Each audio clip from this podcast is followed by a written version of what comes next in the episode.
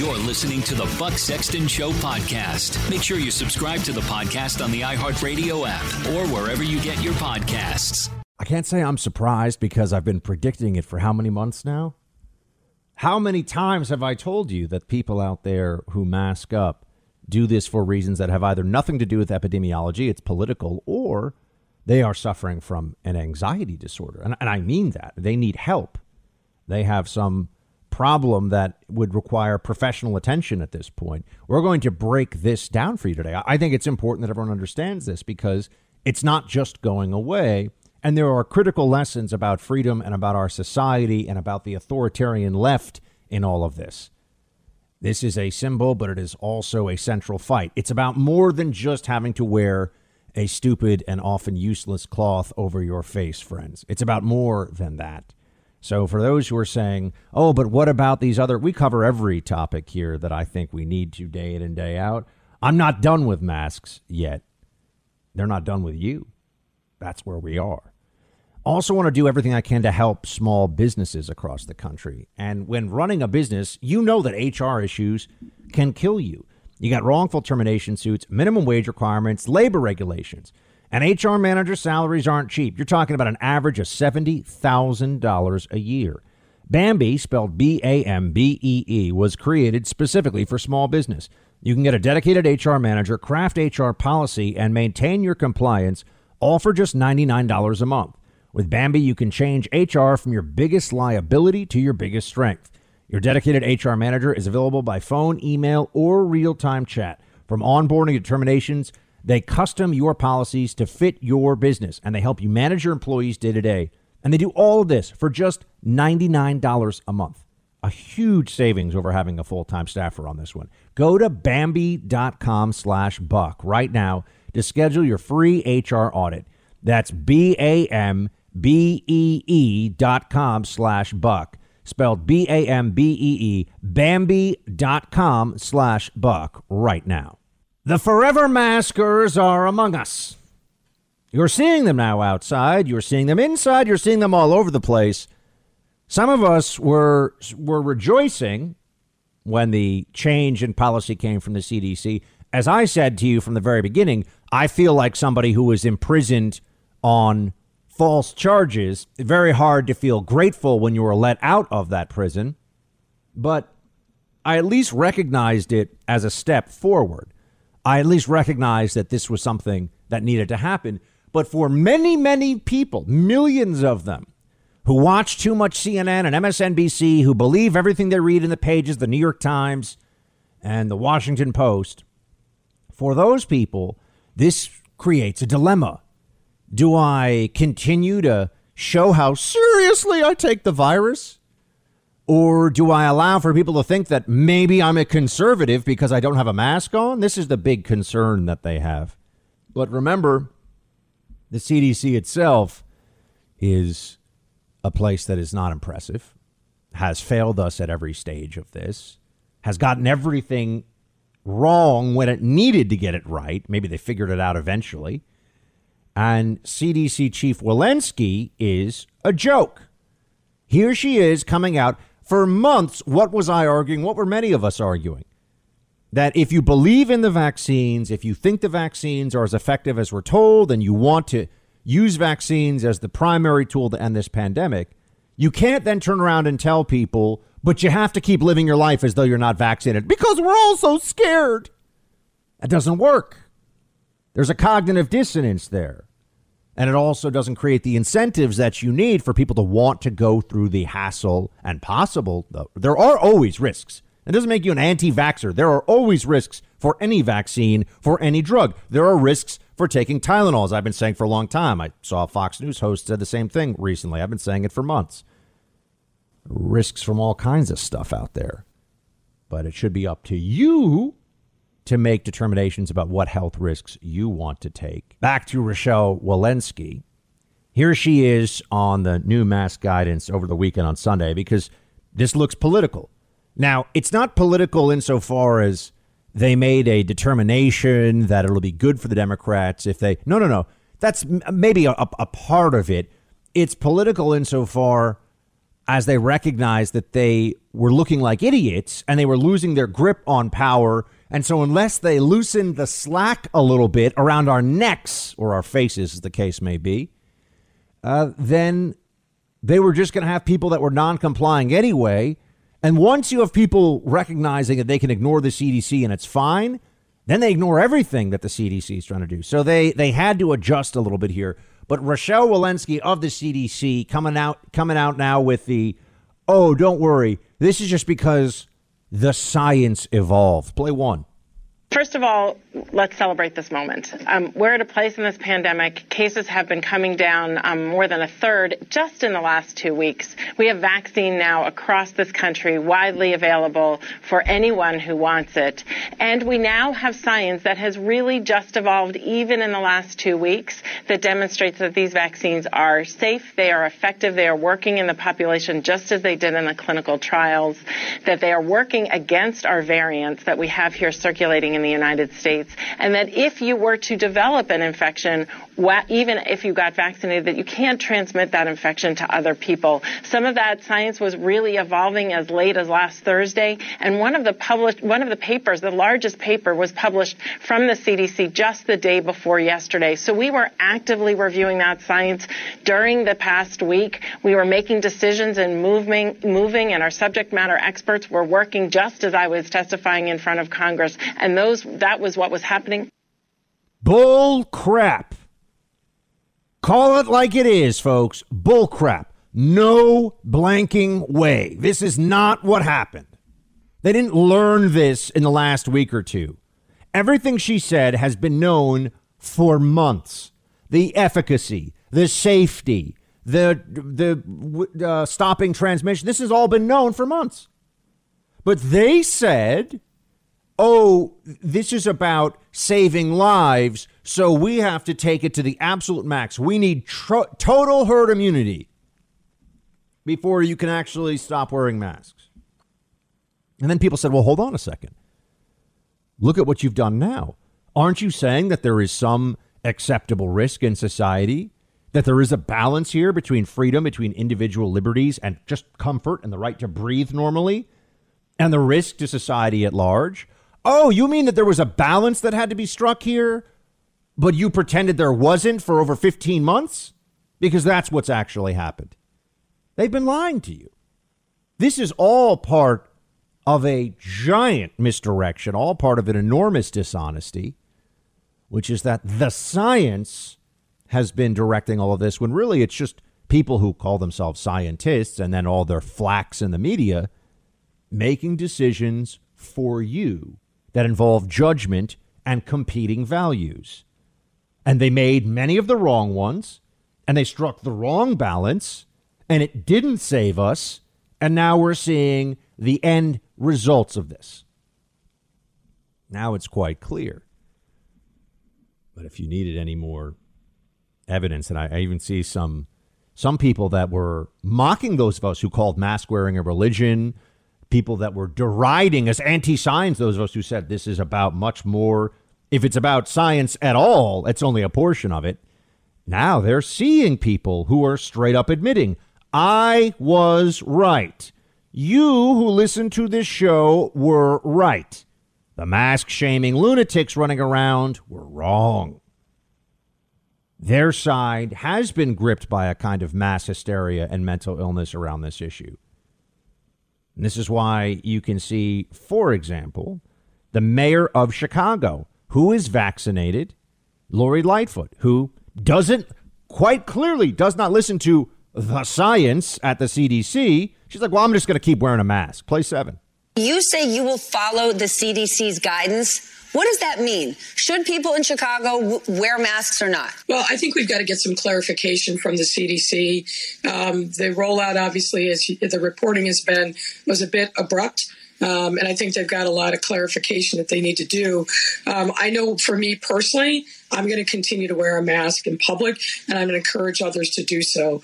Um, we've got to make sure uh, that people are continuing to follow the public health guidance that has gotten us this far. And masks, I think, are a big and important part of that. To say, well, if you're if you're vaccinated, you don't have to wear a mask. That's great. But what about all the other people that are out there that aren't vaccinated? And there's no way to know that. So I think for the time being, most people are going to continue to wear masks um, outside and outside of their homes. And I think that's smart. She's telling people to follow the public health guidance while she herself is defying the public health guidance. This is this is why it's a mental illness for the libs. that the brain circuitry is not functioning properly here. What does she not see? What does she not understand? And she's one of millions.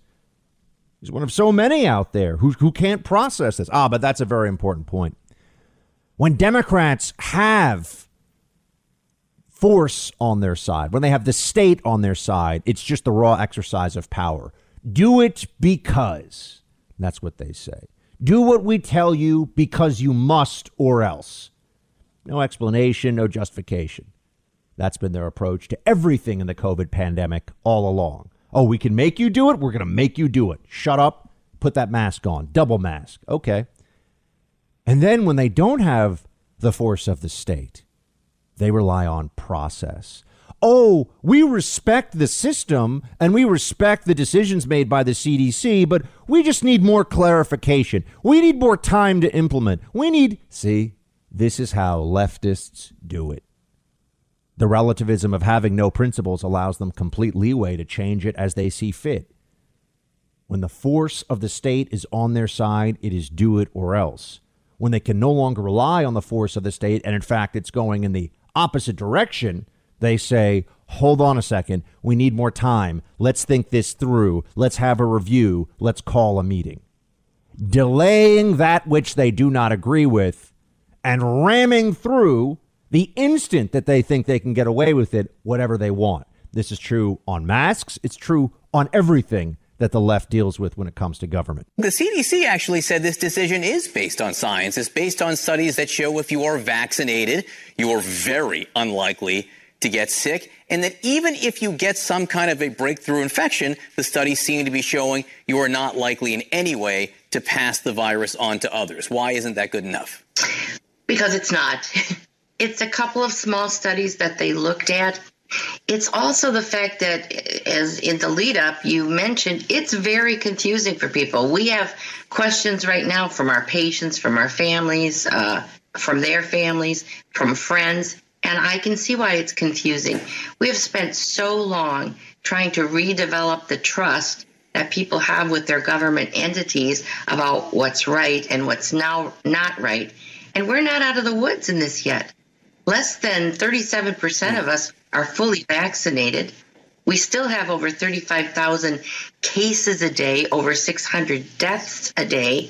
And this is not the time to be keeping your nurses, your other frontline uh, workers, your essential workers at risk.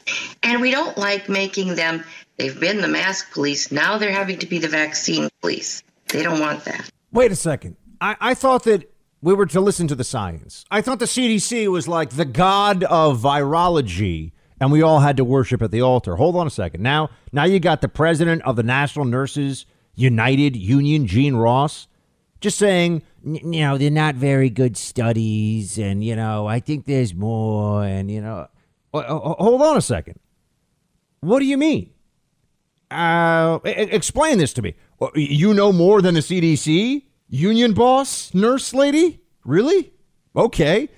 I think that's interesting. Now, I thought the CDC was a, was a bunch of clowns all along, but I haven't been telling everybody that you can't even question it. Now, the people that all along were saying you can't question the CDC are like, yeah, I'm going to question it a little bit.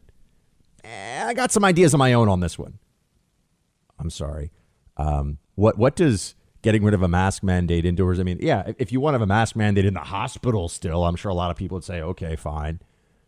Oh, by by having people not have to wear a mask when they get their groceries? That's that putting people so much more at risk. Shut up. It's so dumb, isn't it? But this is a I've told you it's an ideological movement. Masking is an ideological movement. It is part of the Marxist authoritarian left. That's what has happened here. It has merged into it. Don't you see? Mass mobilization, classic Alinsky. Get people united, get them moving on one issue. You can use them for any issue. Everybody mask up. Everybody trust the signs. Let's push the Green New Deal now. That's how this works. Use the mob mentality, create visual signifiers. This is why I care about this so much. For those you keep saying, oh, Buck, enough with the mask. What? I'm, going to sit here and talk more about, oh, Liz Cheney and the leadership fight. Come on. This matters. This is a central fight in our society. This is not a minor thing at all because of what it involves, what it has done. You care about the Republican Party? We lost the election because of Fauciism and the lockdowners. They used this to, to beat Trump. That is what happened. So, yeah, it matters a whole heck of a lot. Here's an example of what I'm talking about with the religious belief part of this. This is the New York Times. I just got to read you some of this article. I mean, it is it is truly remarkable when when you start to look at what is being said here, what is going on here. Um, it's it's crazy. New York Times piece. Here's what it says: Whenever Joe Glickman heads out for groceries, he places an N95 mask over his face and tugs a cloth mask on top of it. Okay, so uh, he's a double masker. He then puts on a pair of goggles. He has used this safety protocol for the past 14 months. It did not change after he contracted the coronavirus last November. It didn't budge when earlier this month he became fully vaccinated. And even though President Biden said on Thursday that fully vaccinated people do not have to wear a mask, Mr. Glickman said he planned to stay the course. In fact, he said he plans to do his grocery run double masked and goggled for at least the next five years. Bingo, folks. What have I told you all along? Mass hysteria, mental illness. This has broken people. They have PTSD and they've They've taken their neuroses like a club and been beating you and me over the head with it for over a year. Total lunacy. Dogs and cats living together, mass hysteria. That's what this is. The title of the piece is They're Vaccinated and Keeping Their Masks On, Maybe Forever. I wrote a piece about forever masking and forever lockdown on bucksexton.com. What, four months ago now? Five months ago now? All kind and and oh, I got fact check. It's not true. No one's saying they're going to mask forever. Blah, blah, blah, blah. Yeah, they are. Of course they are. Can I just note also that in this piece, to give you a sense of how little people actually can think for themselves and use their critical faculties, this guy double masks, and this has been his safety protocol according to this piece all along, and wears goggles, which I told you the virus can get an aerosolized virus can get in your eyes too. So there's a whole other part of this here that They've never really been able to test how much that happens. They don't know, but I told as they said at one point maybe you should think about goggles and they're like, "Okay, maybe that's too crazy." Not for everybody. This guy did this. And he got COVID anyway during the big wave in in the wintertime. So so how how could you be going through this every day? You still get sick, but you think that this is necessary to protect you from the next time you could get sick from the same virus, which you probably can't even get because of your natural immunity, and then you are very unlikely to get because of your vaccinated immunity in addition to that. Someone explain the thinking here. Ah, this was always about something else.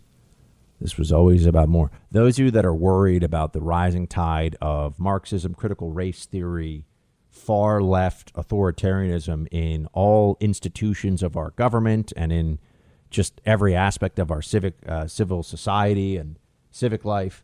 Uh, the whole masking thing, you understand, this was the MAGA hat of the left. But you were forced to put it on, don't you see? Imagine if there was a rule, a regulation nationwide that said everyone has to wear a red MAGA hat. Liberals would completely lose their minds more than they already have. They pretended that it was all about science, but that's actually what, in large part, they did with these mask mandates bend the knee to Fauciism and the left and the state. It is an amazing thing. I mean, I will just tell you at a personal level. I'm sorry for t- speaking of all that in such personal terms with the with Dr. Walensky, but when I was talking to people today about this new guidance and what to ask her, everybody had very personal feelings about it, and I realized I did too. And all these questions. Part of it is that I feel like I'm going to have to rewire myself so that when I see somebody out in the world who's not wearing a mask, I don't instantly think you are a threat, or you are selfish, or you are a COVID denier, and you definitely haven't been vaccinated. I mean, we're going to have to rewire the way that we look at each other because the CDC's guidance, which she just told me we are sure, is that if you're vaccinated, you don't need to wear a mask except in very specific circumstances. And so that means as we change that as a country, we are going to look at each other differently and have to unwire our preconceptions about what a mask or a lack of a mask means. Lack of a mask meant to Rachel Maddow, the MSNBC audience, and Biden voters and leftists across America Lack of a mask meant you were a bad person who was dangerous and you wanted to kill grandma. She's telling you this on national TV. That's actually what she has thought all this time. I have not been exaggerating. I have not been, you know, pushing it beyond where the facts are. This is what the left has believed.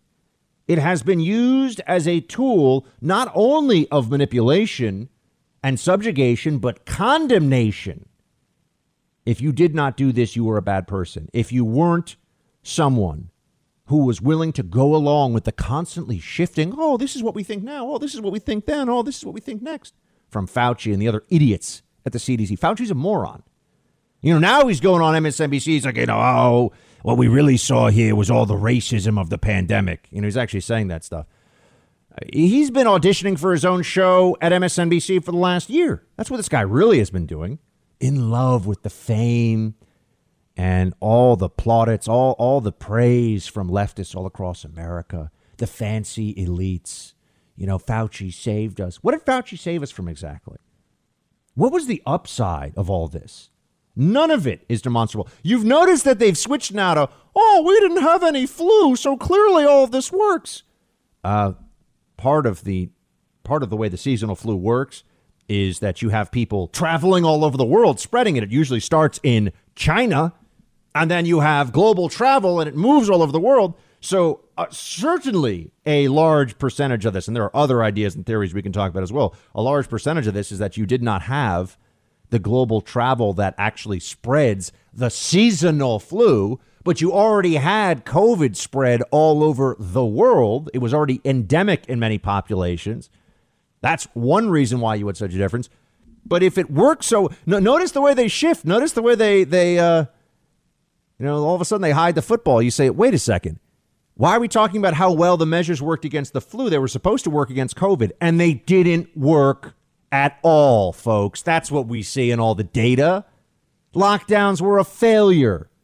California, Florida, side by side. Look at them one with an extreme lockdown, one with a very minimal lockdown, if any at all, really. What you're, you're going to tell me that that this works? What what are you talking? You're so you're going to lock down your society. You're going to destroy millions of jobs and businesses for what you think might be a margin of error difference in the spread of this virus. That's called hysteria. That's called moral and intellectual cowardice, which was everywhere during this, absolutely everywhere. But I think it's so important for you to all remember what Rachel Maddow is saying here, which is she's telling her audience because that this is she knows who she's talking to, people who live on the Upper West Side and in Brooklyn and in Santa Monica and in Northwest DC. She's telling them all. I it's going to be tough for me to start thinking about people without masks on as something other than horrible and reckless and anti-science. Because this was political tribalism and what I told you about it the whole time was true. And now we're going to see that there will be movements to continue this. The federal government, uh, Joe Biden, for example, they're going to say that you have to do this on you know trains, planes, buses, etc. for the foreseeable if you're crossing any kind of state line, state boundary. So the federal government's still going to mandate this. Um, we have to we have to deal with the stats, the reality, because they'll seize the narrative. This is what the left does, like the little Bolsheviks they are. They will rewrite history and they'll pretend that the, that there was great success, great success from the masks and lockdowns of 2020 and 2021. And it was only those Trump voting science deniers that made the virus keep spreading. This, I'm telling you, this is what they're going to do. And they're going to try to bring all this back. They thought a, a fully compliant and terrified society was a brilliant thing for achieving the Marxist utopia that they believe in. And they got close. They felt like, oh, wait, we almost had everyone just bend the knee and do what we said. Stay in your home. Don't go to your business. Do this, do that. You can't breathe. You have to have an obstruction between your mouth and fresh air, indoors, outdoors. That's what they got away with. And they want to do it again. If you don't think they're trying to bring all of this back by leaving some of it in the background right now, if you don't think they're going to try to bring all these mitigation measures back for the winter season, you aren't paying attention. You don't really see what they're trying to do here and what they're trying to establish. It's, it's, essential, absolutely essential, that we continue on this fight and say, no, not only are you morons obviously on the left completely deranged with your, I'm going to mask forever. Now we take the fight to them and say, this did nothing. There's a reason why we didn't do this every year for the flu. There's a reason why we it didn't work as a policy. It did not function the way it was promised to function. Because that was the way they got us all to do it. Oh, it'll have a 70% reduction in cases. It'll work so well. Bull crap. But we forgot we forgot basic things we knew in all of this. And we abandoned common sense and reason because we were told to and because people were scared. This country needs to get in touch with its desire for freedom again. And that's going to require a repudiation of the lies and the nonsense uh, about lockdowns, about masking, about all of this. And I'm sorry, I, I have been focused on this all along. I'm actually not sorry. And I'm going to continue to focus on it insofar as we're never going back to this. I mean, we're going to have to consider pretty extreme measures to prevent the lunatics. We see they're lunatics now. I'm going to keep asking, even if I'm vaccinated. They're crazy. I was saying all along they're crazy. I'm telling you they're nuts. But now we really have the proof. Now anybody with their eyes open is saying, "Oh my god, these people are really nuts." Because they are. It's a mental disorder. They've actually had it. This is they've created a mass hysteria, and I mean that as a mass mental illness because of an actual viral illness. That's what's happened here. Pandemic PTSD of millions and millions of people across the country who have it. One function of PTSD is people can't deal with and and and handle uh, necessarily the actual concerns and the judgment necessary to understand whether you can put this into perspective or not. Right? If you have PTSD about a, a driving accident, let's say, which people can get, you're probably not the person who should be making highway safety standards. Right? That's what's happened here. The most the most uh, neurologically challenged by the pandemic have become the people that are making the determinations about federal policy on it. And they want to keep doing it and they're really upset. It doesn't compute. What do you mean that we don't have forever lockdown? What do you mean that we don't have forever masking? scary. I'm actually I'll tell you this. I've been really concerned about how absurd and what a bunch of belligerent sheep the American people will, at least half of them, turn into under the right conditions. I've been telling you this. This is a Milgram experiment. This is the authorities are saying electrocute people because it's good for them or because we tell you to, and millions of Americans do it. They do it. This is why I had a friend up in Vermont texting me that he saw a, so- a beautiful day. He had a, he said there was a youth soccer game going on near his house he texted me. He said, "Buck, you won't believe it. Uh, they're they're all the parents pretty much. I mean, he said a few exceptions, but the parents are all on the sidelines. The coaches, oh, in the open air, they're all unmasked. The children are running around playing soccer, exerting themselves. You know, twelve year olds or whatever, running around with masks on their faces. This is child abuse.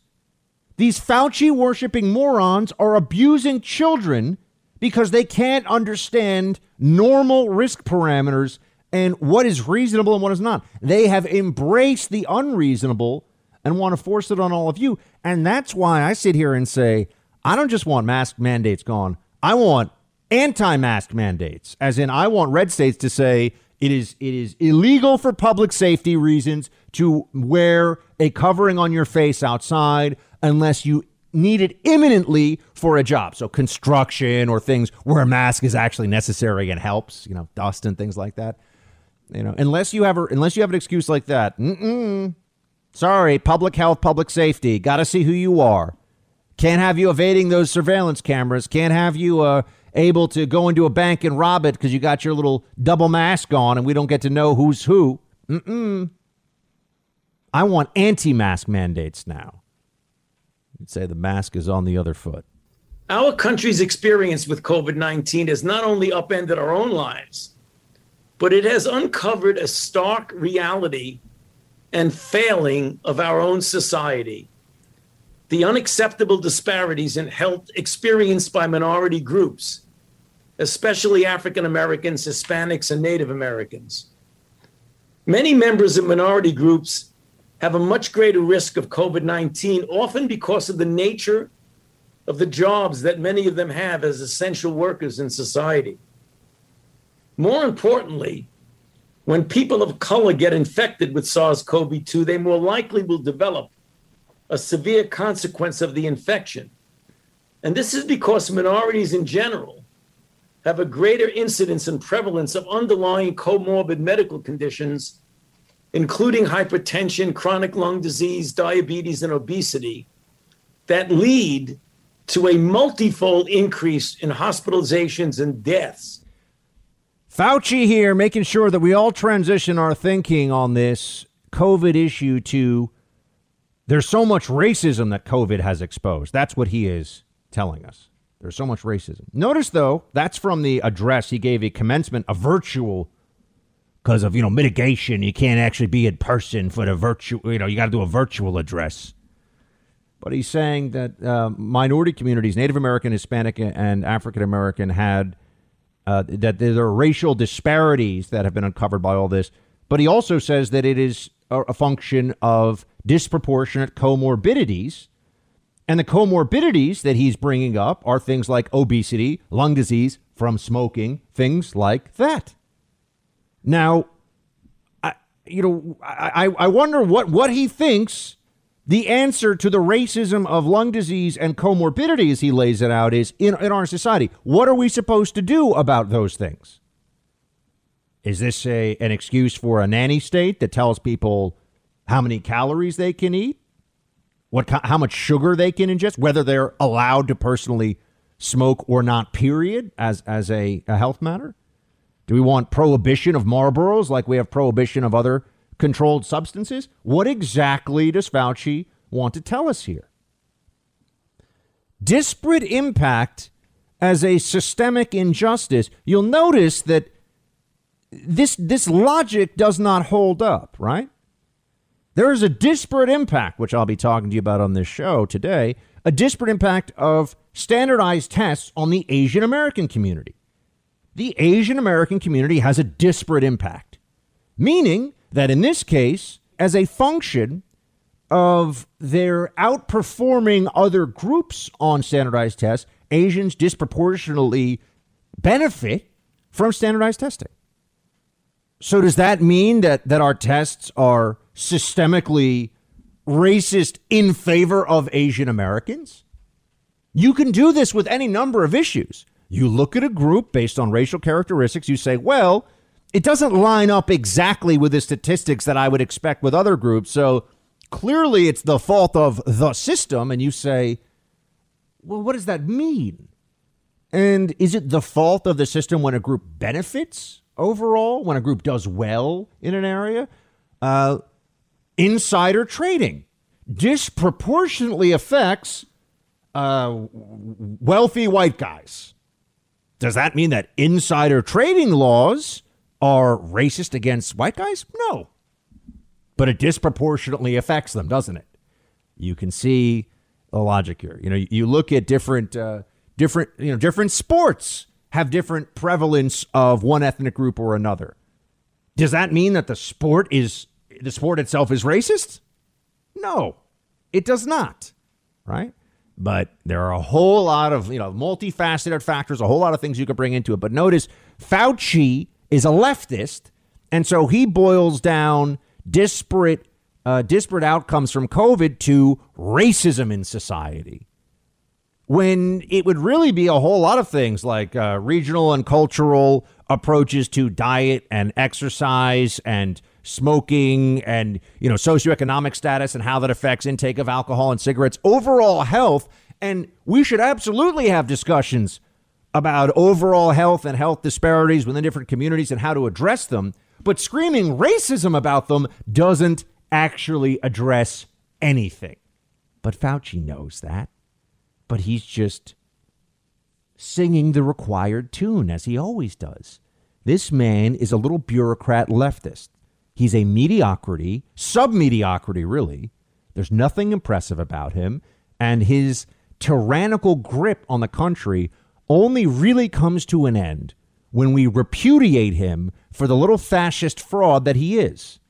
He has created a tremendous amount of division and suffering with no benefit medically to point to for the country. I'm sorry, it does not exist. No one is alive because of Fauci today. A lot of people lost their jobs and their sanity because of Fauci. So, yes, maybe I am Ahab and Fauci is my tiny little white whale, but I'm not giving this up because the argument you see continues. The history is now being written, and they will use it to justify more of this madness if we let them get away with it. A lot of you are just starting out, right? I know what this is like. You're buying your first homes, you're having babies, building wealth, and trying to secure your family's future. Well, part of that process needs to be establishing a will or trust. And the best place to do it is at trustandwill.com. At trustandwill.com, setting up an estate plan is simple, convenient, and secure. For as little as $39, you can nominate guardians for your children, determine who gets your stuff, and plan for future medical care all from the comfort of your home. Hiring a traditional estate attorney can cost thousands, and using a one size fits all template is not nearly specialized enough. And with live customer service seven days a week, though, trustandwill.com's team is available to answer any questions while setting up your plan customized to you and your needs. Gain peace of mind at trustandwill.com slash buck. That's right, trustandwill.com slash buck. You'll get 10% off plus free shipping of your customized legal documents. I've been on the site and gone through the process. It's so easy. Once you set it up, you'll see this is something you got to do. You know, I know this week is tax week and you're thinking about getting things off your plate. Get this taken off your plate and take 10% off when you go to trustandwill.com slash buck. Don't wait. Go right now. It's important to get this one done and secure your family's future. Go to trustandwill.com slash buck. A Space Force commander fired for talking about Marxism penetrating the United States military. Isn't this fascinating? You know what the problem they have with this is? Partisan activity from a active duty member. Wait a second. I, I didn't think that Marxism was something that the United States military was okay with. I thought we could, you know, if he gave a speech about the downfalls or the or the the problems of jihadism in the United States military, oh no, that probably would be an issue too. I'm sure they'd find that that's a violation of diversity and inclusion standards or something. What ideologies are you not? C- can you give a speech on how you don't like Nazism? C- can you be anti Nazism in the military and keep your job? Or is that a partisan thing? Well, apparently you can't be anti Marxist and keep your job. I think that's that, this is one of the reasons why the left tried so hard to whitewash the horrors of Stalinism as well as the very clear connections between communism and National Socialism, but that's another podcast for another time. But they try to pretend that Stalin was not a bloodthirsty mass murderer on a, a completely just mind blowing scale, is because, hold on a second, you look at the history of Marxist regimes throughout the 20th century and you see uh, misery, failure, mass starvation, mass murder, torture, uh, rape, and brutality of all kinds at the hands of the state. That's what you see. Meanwhile, in the academy, in uh, social media today, Hollywood, you have people that talk about Marxism as though it's kind of a, a cool alternative to the evil capitalism of America and the West. Sure. How can you get in trouble in the United States military for talking about Marxism and how it's infiltrating the ranks? Because it has, and because the Democrats realize that not only are they penetrated by Marxism, uh, they are making common cause with it. They are using it. There are Marxists within the Democrat Party, just like there were communists that uh, infiltrated the Democrat. It was always Democrats that were pro-commie. You go back in history, you see this. It was the Democrats who were the commies. You, know, you look at Alger Hiss, you look at the people who were true Soviet agents during all of this, and it was, in fact, Democrats. Okay. Important for everyone to recognize that. Let me tell you this story. This is from military.com. A commander of a U.S. Space Force unit tasked with detecting ballistic missile launches has been fired for comments made during a podcast promoting his new book, which claims Marxist ideologies are becoming prevalent in the United States military. Lieutenant Colonel Matthew Lohmeier, commander of 11th Space Warning Squadron at Buckley Air Force Base, Colorado, was relieved from his post by Lieutenant General Stephen Whiting, the head of Space Operations Command, over a loss of confidence in his ability to lead, military.com has learned. Quote, this decision was based on public comments made by Lieutenant Colonel Lohmeier in a recent podcast. A Space Force spokesperson said in an email Lieutenant General Whiting has initiated a command directed investigation on whether these comments constituted prohibited partisan political activity. Irresistible Revolution, Marxism's goal of conquest and the unmaking of the American military, is the book title. And this guy got fired from his job for talking about this. Isn't that interesting? Um, let's just do a review here. Remember some years ago, Lieutenant Colonel, uh, oh no, was I'm sorry, I can't remember what his rank was. It might have been Captain Nidal Nidal Hasan, the, the Fort Hood shooter. Uh, but remember some years ago when it came out that he had given numerous speeches in which he had defended sui- jihadist suicide bombers and talked about jihad against the West, and no one did anything about it. That was okay, right? That, and then of course later on, the guy ended up being a mass murderer of fellow service members, killing them in cold blood at close range in what was initially called by the Obama administration, and don't ever forget it, workplace violence. That was their official designation of it. Workplace violence. Yeah, sure. The guy was in touch with Anwar al Awlaki, the terrorist mastermind from Al Qaeda in the Arabian Peninsula, but it was workplace violence, they said. Just like how recently a report came out where the uh, FBI and the DOJ finally called the attempted mass assassination of Republican conservative members of Congress by a Bernie Sanders supporter. Yeah, they finally called James Hodgkinson was his name you don't really ever hear it, do you? Uh, they finally said that that was domestic terrorism. Yeah, you don't say. Before then, they were just calling it, I, I, forget, they used some other designation for it to say that it was like a, you know, disgruntled person or something like that. I don't know. Because they hide the truth from you, because they're engaged in propaganda. And they definitely don't want you to figure out that there is a Marxist wave. We can all see it. It's obvious and you're going to see a slew of books about, you know, the Marxism that is coming and everything else because it's all over the place. It couldn't be any more clear. And here's one of the books, but this one focusing on the military. Um, Marxism in America is very real. And the reason I think it's important to call it Marxism instead of socialism is, is to understand the real roots of this and how division along racial instead of class lines is the primary method of separating us from one another, of undermining the history of this country and trying to take control of its future. Because in a very wealthy society like ours, class warfare is effective, but it's not it's not effective enough to make people hate each other. And the purpose of the racial Marxists is to is to create divisions rooted in in disdain, in real vitriol in real nastiness and distrust of one another. You can do that with economic warfare, but the problem is the people at the top of this who are pushing the racial Marxism, the elites in this country, don't want to get caught up in it, and they're very wealthy. So while there, there's some degree of hypocrisy, you you know you can have Nancy let them eat cake Pelosi talking about how much she cares about about uh, you know raising taxes and everything else, but that doesn't really that that doesn't one get her constituents that excited, and two, she's a rich old lady who lives in a mansion in San Francisco and is worth fifty million dollars. So you know people can eventually put two and two together.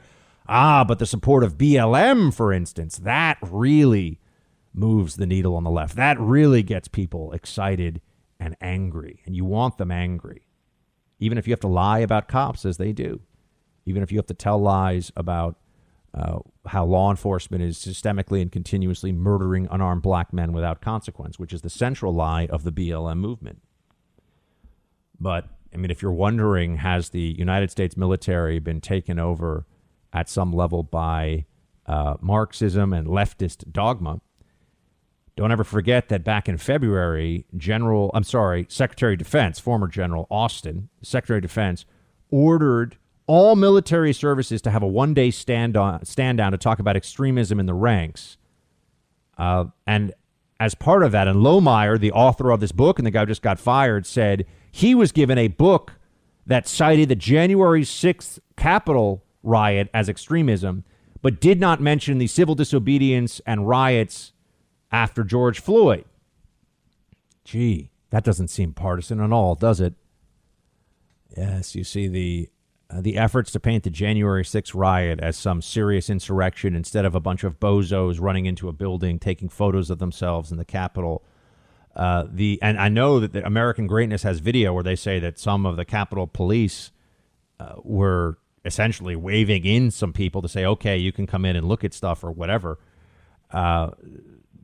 The way that they're doing this, the way they're framing this, is to create a perception of the extremist enemy within which transfers over into suppression efforts against Republicans, Trump supporters, and conservatives. It's very obvious what they're doing. And I would just want to know while we're looking at Marxism in the military, which is a large federal government funded institution like many others, where, yeah, it has an esprit de corps and a history that brings all Americans together and is, is one of the few institutions in, a, in American public life that people have a real love and devotion to and want to support. But it's also a large federal bureaucracy and we know what happens to those over time. If you have enough leftists, enough Marxists, they seize control, they seize power, and they take them over. They've done this largely within the DOJ. They've done this in the CIA, I can tell you that. They've done it in the intelligence community, and they are in the process of doing it in the United States military as well. And that should make everybody very concerned. And when you talk about it as a military member now, you can get fired and we can all see that that's because they don't want the truth to come out because the people that believe this want it to. They believe in Marxism. They want it to continue until it's too late. See, this is the game the left always plays. What what Marxism? There's no Marxism. There's no socialism. What are you talking about? And then eventually it's, yeah, that's right. We were Marxists all along. What are you going to do about it now? We're in charge. We run things. Not only do we have all the bureaucrats, but now we've got a lot of guys with guns too. That's the game they're playing, folks. Don't forget it. When you talk about him being dangerous uh, and and the way he's he's leading the party, and I asked this about both McCarthy and uh, and and Elise Stefanik, are they being complicit in what you consider the Trump lies? They are, and and I'm I'm not willing to do that. You know, I think that that there are uh, some things that have to be bigger than party, that have to be bigger than partisanship. Our oath to the Constitution is one of those. Uh, I've seen countries, I've worked in countries around the world where you don't have a peaceful transition of power. What's happening right now with uh, uh, Donald Trump and, and his continued attacks on the Constitution and the rule of law is dangerous. And, and we all have an obligation to stand up against that. What exactly is happening right now, Liz Cheney? Mean, she says this, and, and I know that she thinks the words coming out of her mouth are something to be proud of, and, and she should feel like she's doing a, a great service for the country. As I've said all along, I think this is just about Liz Cheney wanting Liz Cheney wanting the old GOP back, the country club GOP, you know, where you lose, but you lose gracefully, and you never actually stand up for your base and you don't take the fight to the other side. But, you know, maybe there's a foreign country you can invade and, you know, you beat up on those people and you allow the people in your own country to just get left high and dry, at least the ones who voted for you. I think she wants that old GOP to come back. But if she's going to continue to rail on the big lie, as they're calling it, I have to ask a question. And it's of Liz Cheney, but it's also of so many other people. Is this the only big lie that has been told in American politics in recent years that would destroy a presidency or end a presidency or alter the course of American history? Where was Liz Cheney when for four years, this is not whataboutism, this is about principle, this is about standards and consistency, because this is the same kind of issue. Where was Liz Cheney for four years when the Democrat Party paid for opposition research, laundered it through the FBI and the intelligence apparatus of the United States government, spied on people associated with the Trump campaign illegally, manufactured evidence to do so, broke the law in the process, and then used that lie to get a special counsel investigation going in order to throw as many people associated with the president in prison for process crimes as possible, lying under oath and not paying your taxes. Oh, gosh practically, you know, Hitler. Look at what they did. And here we are being told by Liz Cheney that what's really going on here is that the Trump administration that doesn't even exist anymore is the big ongoing threat to our democracy. I just want to know where was she when they lied about the president of the United States for 4 years as a traitor, as a Russian asset, when they used the apparatus of the federal government to try to go after the president, to undo the 2016 election, to imprison his children if they could get away with it. Where is Liz Cheney on the prosecutorial abuse of even considering to bring state charges explicitly for political reasons against Trump and to use it as an end run which they considered for months while he was still president on federal pardon power. Where's Liz Cheney on all that? She's so principled. She's such a fighter for conservatism. Can you, I ask you this, can you remember one time that she was standing alongside Jim Jordan, Devin Nunes, any of the members of Congress who came forward to fight against the big lie, because that's what it was, of Russia collusion. Can you remember a single solitary instance of Liz Cheney speaking out against that lie, which was explicitly and clearly meant to destroy the Trump presidency, to, in effect, undo the 2016 election, and Hillary Clinton went with it? Nancy Pelosi agreed with it. They were calling Trump an illegitimate president for four years. They used the federal government, the top members of the Democrat Party used the federal government as a weapon against the administration that was supposed to be in charge of the federal government. And where was Liz Cheney? Oh, oh, oh, she only fights now because people got rowdy during a protest and some rioted and some took selfies inside the Capitol building. Oh gosh, what a threat to the continuation of our government. Give me a break. But here she is standing standing just so high on her high horse, 18. It's indefensible. I will never forget seeing the law enforcement officers, the members of the SWAT team, the rapid response forces, seeing them in their exhaustion. And they'd been through hand to hand combat and, and, you know, people died. And the notion that this, it just, it, you know, the notion that this was somehow a tourist event um, is disgraceful and despicable. And, uh, you know, I won't be part of, of whitewashing what happened on January 6th. Nobody should be part of it, and people ought to be held accountable. I mean, what a little psycho, honestly. let, let's let's let's unpack what she just said. Maybe I should maybe I should get Liz Cheney on this show because she'd have a much tougher time with me than she would with Chris Wallace. I can assure you of that. They'd engage in hand to hand combat and people died. Okay, Liz, who died? Who died because of the hand to hand combat? Only one person died, or is even seriously wounded. But she, in fact, died from the hand to hand combat. Ashley Babbitt, an unarmed protester. No police died from the hand to hand combat. No police were even seriously injured by this hand to hand combat, which mirrored in the violence and in everything else what we saw day in and day out from Democrat partisans under the banner of BLM for months in 2020. Where was she on that? Where is she on the threat to our democracy? The mass intimidation of the American people by Democrat leftists, activists under the BLM banner. Where was she on that? Oh, she was MIA.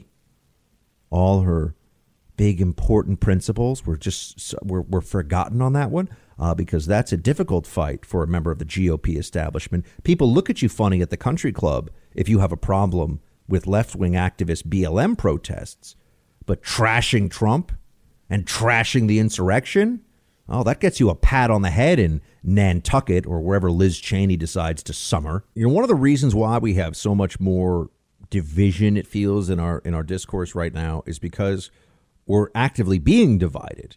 We're being separated. There are the people that are allowed to have their opinions and the people who aren't and they are erased from the public square, which is the internet, by the gatekeepers to the internet, big tech. This is happening every day, it's happening all the time. But I don't just want to complain about it. It's important to raise awareness about what's happening, but I also want you to take action. And that's why you need a virtual private network. With a virtual private network, you hide your IP address so big tech can't just track everything you do and then sell it all to third parties. You also encrypt your sensitive data so that if hackers do try to get access when you're on public Wi Fi, you have a layer of protection. The best VPN virtual private network on the market is ExpressVPN. With ExpressVPN on your computer, your phone, you just have an app that anonymizes a lot of what you're doing online by hiding your IP address. Remember, your IP address is how people can track everything you're doing, they know it's you. ExpressVPN encrypts 100% of your network data as well to protect you from cyber criminals and eavesdroppers. That's also why I, I, want you to have this. It covers you at multiple levels, and it's so easy to use. I know I, I know VPN sounds technical, and no, no, just go right now to expressvpn.com/buck. You'll be set up in a couple of minutes, and then whenever you have it running, you're protected. This is a must for your devices, for your smartphone, for your laptop, your iPad, whatever you use. Go to expressvpn.com slash buck, and on a one-year deal, you'll get three months free. expressvpn.com slash buck.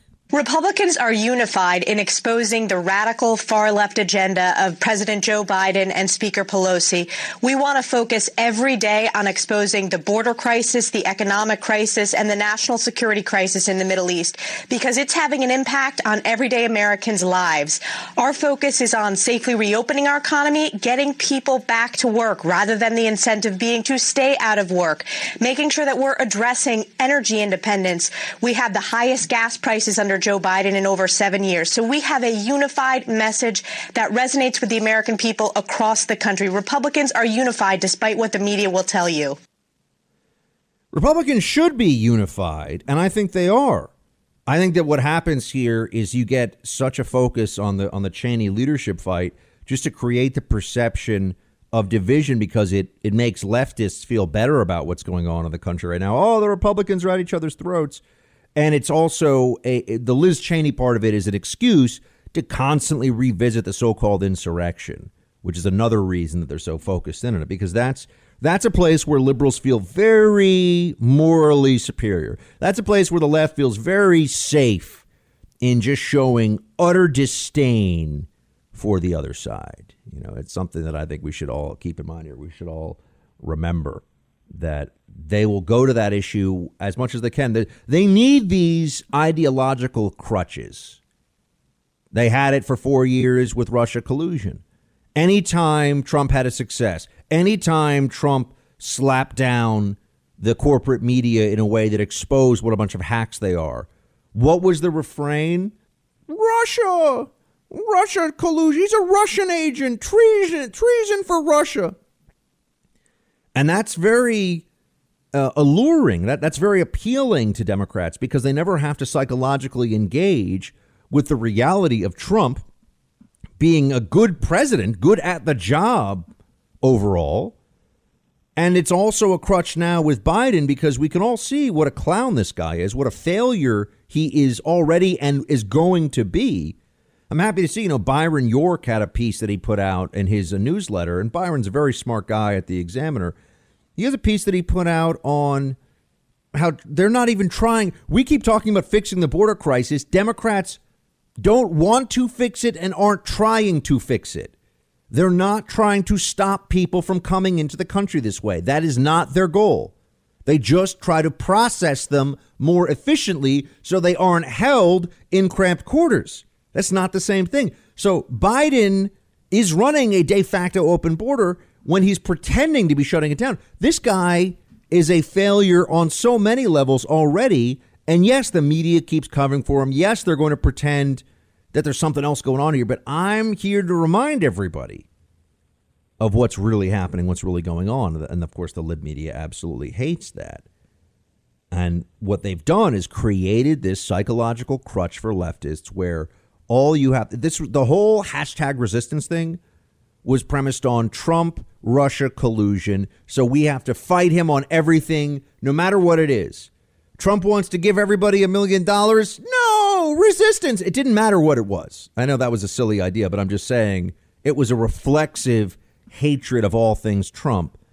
But the justification for that, right? The the underlying justification was because of Russia collusion. Of course, we have to uh, oppose everything, you know. And and it's a, a little bit like if you know if you're going to go into if, if you're supposed to work with somebody in the office, you know, in, in your company, let's say, and that person shakes your hand and says, "Here's the deal going forward on this," and then you find out that the person betrayed your trust, lied to you, and says that you never had that deal, everything else you do going forward is going to be colored by is, is going to be essentially determined by the fact that you look at that and say, I can't trust this person. So I don't care what they say about wanting to work with me going forward. I don't care about, you know, what their ideas are. This person is not someone I should do business with. It's not someone I should trust. Now that would be valid. Imagine if you made that up. Imagine if you were told, "Oh, this person betrayed your trust, so you can't believe them on anything else," and it was all a lie. That is essentially what the media, the Democrat Party, did to the American people when it comes to Donald Trump. It didn't matter what the policy was. It didn't matter what the results of the policies even were because of the Russia collusion lie. That was all you had to know, or at least all you had to believe in, in order to negate and oppose everything else about Trump. Now, in order to negate the negation, if you will, of Biden, in order to shut down all critics of Biden, all you have to say is the insurrection, the insurrection. They create a phony moral high ground from which to look down upon and spit upon all Trump supporters once again. This is central to how they do what they do. This is central to the creation of a of an a, a anti anti Biden narrative, right? Those of us that believe in the counter revolution against the Democrat Marxism right now, we are being told all the time about this insurrection. We say, hold on, I had nothing to do with it. I wasn't there. I didn't support it. I condemned it. And Democrats have little mini insurrections all the time and they praise it on TV. Threatening to burn down a federal courthouse, burning down a police precinct as they did in Minneapolis, that is a, an act of insurrection. But they don't call it that. They say it's just a protest, mostly peaceful. Sure, sure it is.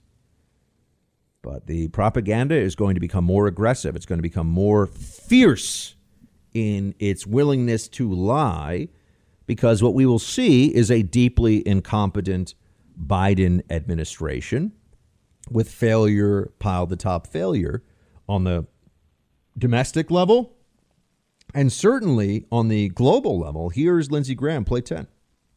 The one thing that we haven't seen from Joe Biden is a deterrent approach. Is anybody eh, in Russia afraid of hitting us again? The idea of graduating people to go into cybersecurity is not what I was looking for.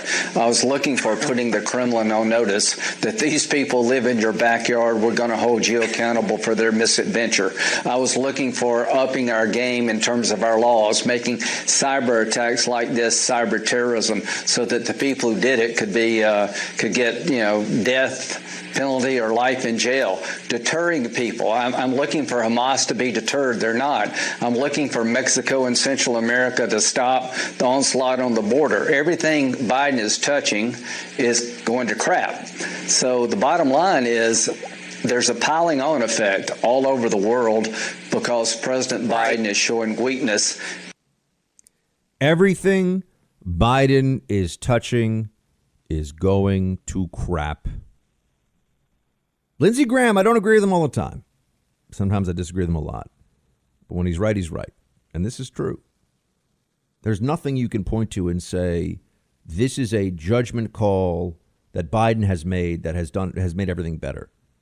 Right? There's nothing you'd point to and say, oh, that's really Republicans went along with COVID relief in 2020 multiple times on a bipartisan basis. So just telling me, oh, but look at the COVID relief and look at the vaccination program.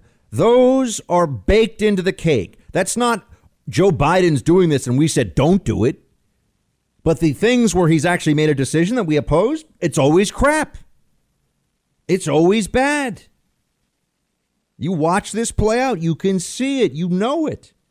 And it's because ultimately what Biden is doing is just providing cover for the more radical left wing agenda of the Democrats. That's what he actually exists to do. That's why he is the puppet. He is the, the puppet, and the puppeteers, the puppet masters in the background, are pushing more radical policies and saying, "Oh, but look at old man Biden. Know, oh, here I am. I just, you know, I love unions and the folks, and you know, I kind of just, just stare blankly into the camera sometimes, and you know, no joke, folks. I'm, you know, I'm just trying to remember where I am half the time, and." That's how angry can you be at a guy like that? You actually feel sorry for him sometimes. Actually, I do feel sorry for Biden sometimes. You know, he's a guy who's not up for this, and he's in it for four years, folks, and it's going to be a rough four years. It's going to be a rough four years. But the policies around him are really the problem. Uh, Kevin McCarthy, who, you know, yeah, he's a little bit of an establishment RINO type sometimes, but it is what it is. Kevin McCarthy is right about how we're getting doesn't matter who the president is right now with the Democrat Party. You're getting the policies of Biden and I mean, sorry, you're getting the policies of the Democrats overall. So you, you know, yes, there's Biden, but this is the Pelosiite left in a sense that is pushing all this stuff. Play twelve. We've got a lot of work to do in this leadership team. We've got a lot of work to do in this conference. The policies of Nancy Pelosi and Joe Biden are destroying this nation. We got gasoline lines. We got stations that have no gas. We got gasoline in Virginia $7 a gallon. We got month over month core inflation we have not seen since the 80s. The gas price has not been this high nationally since the last time Joe Biden was in the White House. Now, gas prices are a very effective political tool that Joe Biden, how much effect has he had on gas prices so far? It's not good, though and it's on his watch. So fair to bring it up. But the hostility that the Democrats have, uh, there's, it's almost a, the same way they have a mania about masks, there's a clear, deranged hostility toward fossil fuels, which is just truly bizarre. Um, and that's why when they talk about how they want to get the Green New Deal going and all this stuff, we say, hold on, we actually just need better more efficient, redundant infrastructure to deliver natural gas and oil and the, things that actually power our economy and not make decisions like Biden made with the Keystone XL pipeline, where you just make it harder, you make it less efficient, you make it more expensive. This is what he's doing. This is what's happening. Uh, the uh, Hamas is not uh, is not attacking us because they're trying to uh, increase uh, the, the, welfare of Palestinians. In fact, they're taking huge sums to build the terror tunnels, which we've uh, been able to neutralize, to have rockets, missiles, and other armaments. They're not building up Gaza. They're they're doing everything in their power to turn it into a fortified terror camp in order to destroy Israel. And they openly say their goal is to destroy Israel. They're not interested in any kind of any kind of coexistence, any kind of uh, uh, the, the, kind of peace, the four peace treaties that I've made with Arab countries that are changing the Middle East. They're trying everything in their power to avoid the path of peace and reconciliation. So uh, I think any any objective observer understands that Hamas is out to destroy the state of Israel, and they're not they're not a partner. As far as the uh, uh, citizens of Israel or Arabs, I've done more than any other prime minister and spent billions and billions of uh, dollars, Israeli shekels, uh, five times more than all the previous governments combined to ensure the the, that uh, our Israeli Arab citizens, all of them, can be Mr. part of the Israeli miracle, the great economic success story. You know, the first the first law of or, or the, the first thoughts you should have about foreign policy are who are the bad guys, who are the good guys, do they know the difference, does it matter? Right? Those are the things you just can, as a very basic framework for approaching foreign policy issues. Hamas are the bad guys. I, I don't even care. I don't have to get into, and I know oh enormous complexity and the historical uh, components of this, and and the status of East Jerusalem in 1967, and UN Resolution 242, and UN Resolution 338, and all, all, you could get into this all day long and just endlessly spin your wheels. Hamas is the government of Gaza, and it is, just like the Taliban was when it was running Afghanistan, an evil, sadistic enemy entity. Period. Hamas are the bad guys.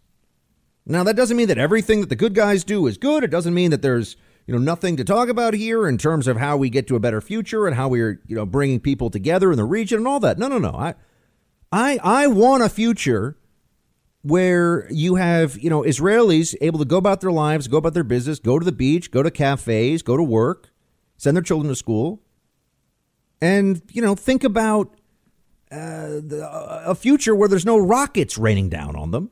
And I actually want Palestinians to be able to go about their lives in Gaza without the bloodthirsty monsters of Hamas deciding who they're going to lock up, who they're going to execute, you know, and, and what fights are going to start with Israel that are specifically meant to immiserate everyone. They offer nothing positive.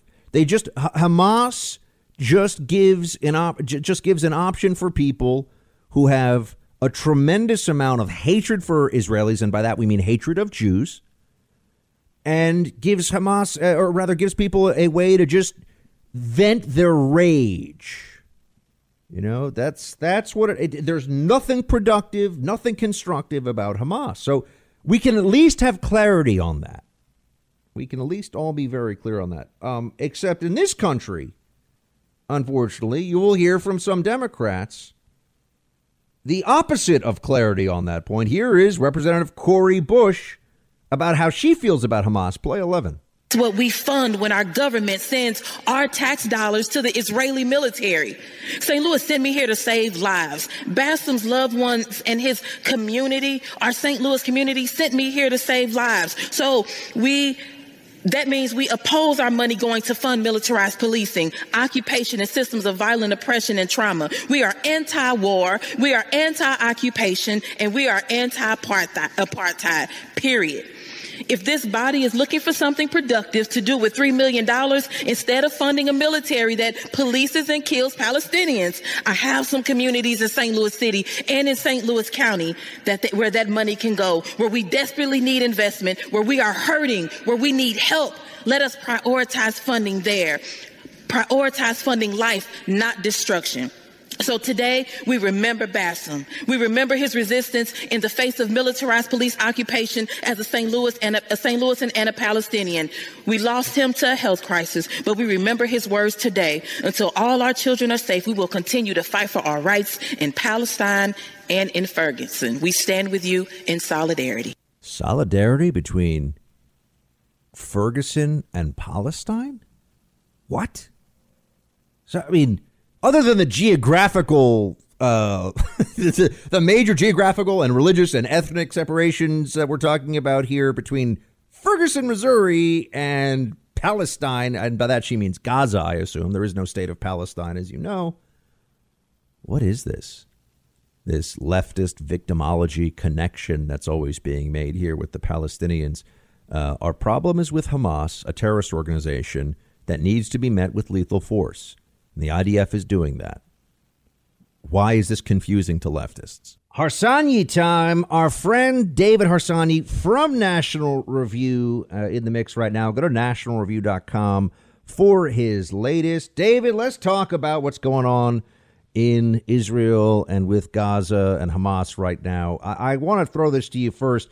Uh, are we really to believe that the Israelis leveled the building that they gave notice of beforehand that the Associated Press was using as its headquarters, the AP claims that they didn't know that Hamas was using the building. Are, are they serious? What do you make of this? Uh, actually, I don't think they're serious. I think they knew that Hamas was in the building. I think it it um, Hamas has a long history of using journalists and hospitals and kids and and you know civilians as human shields. Um, and AP has had a long history of not reporting on it. So it seems very unlikely to me that they didn't know. You to believe that Israel did that, you'd have to believe they were wantonly destroying buildings or going after journalists, which is simply not the way that they act, no matter how often uh, you know mainstream journalists report it that way. David, we, we have this this moment here where it seems very clear, and I've actually I've I've looked at and, and even spoken to uh, a leftist or two about the, the way that somehow we're, we're supposed to think that there's any moral equivalency going on here, or we're supposed to focus on the, you know, the left wants to focus on the condemnation of, of Israeli overreaction, they keep saying. I mean, I, I, I keep asking this basic question why did Hamas start sending now thousands? It's it's over a thousand. It's it's probably uh, in the low thousands now of rockets into into uh, you know inhabited territory where it could kill children, babies, old women, whoever. I mean, they're just trying to kill whoever they can hit with these rockets. I say, well, why do they? What, what, the latest spasm of violence is over what exactly here from their side?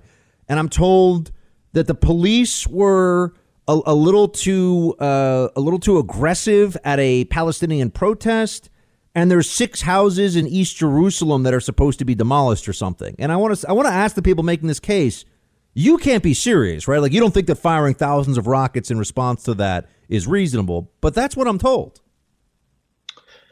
Well, you know, there's a few questions in there. First of all, I can't speak to Hamas's thought process because I think they're a death cult. And I don't just say that flippantly. I mean, I think they want people to die. I think they want Jews to die. I think they want their own civilians to die um, as martyrs. And so, why they start these things that they can't win, I'm not sure. I think they just want the reaction they're getting right now from leftists, basically. Um, eh, no houses were going to be demolished. There was a long-standing case in the courts, adjudicated by an independent court, over property rights for uh, I think it was five properties or five houses. Um, that has been in the courts for almost 50 years, and the decision was going to come down. And uh, you know, it's just a pretext to start uh, throwing rocks and rioting because it was also coincided with what's called Jerusalem Day, where where where Israelis celebrate the reunification of Jerusalem in 1967. Um, that's why this happened. Uh, you know, there are probably underlying reasons why the Palestinian Authority wants to, you know, who just canceled elections for, you know, Abbas is now in his, I think, 16th year of a four-year term. Um, to deflect from that and to to to start something like this. I mean, uh, you know, I, I don't know that there's any rational reason why Hamas gets involved in these things, but it's you know obviously it's very serious, like you said. I think the rockets are up to 1,600, and they're aimed at civilians. Um, and Israel, you know, people don't like to hear it, but has a right to defend itself like any other uh, sovereign nation. I, I keep telling everybody that you know when they they I'll bring this up, and I, like I said, whenever I engage leftists on this issue and and Arab Israeli issues, which is what it used to be referred to as, now I think it's people will say Israeli Palestinian because a lot of it has been decoupled from the broader Arab world, as it actually should be.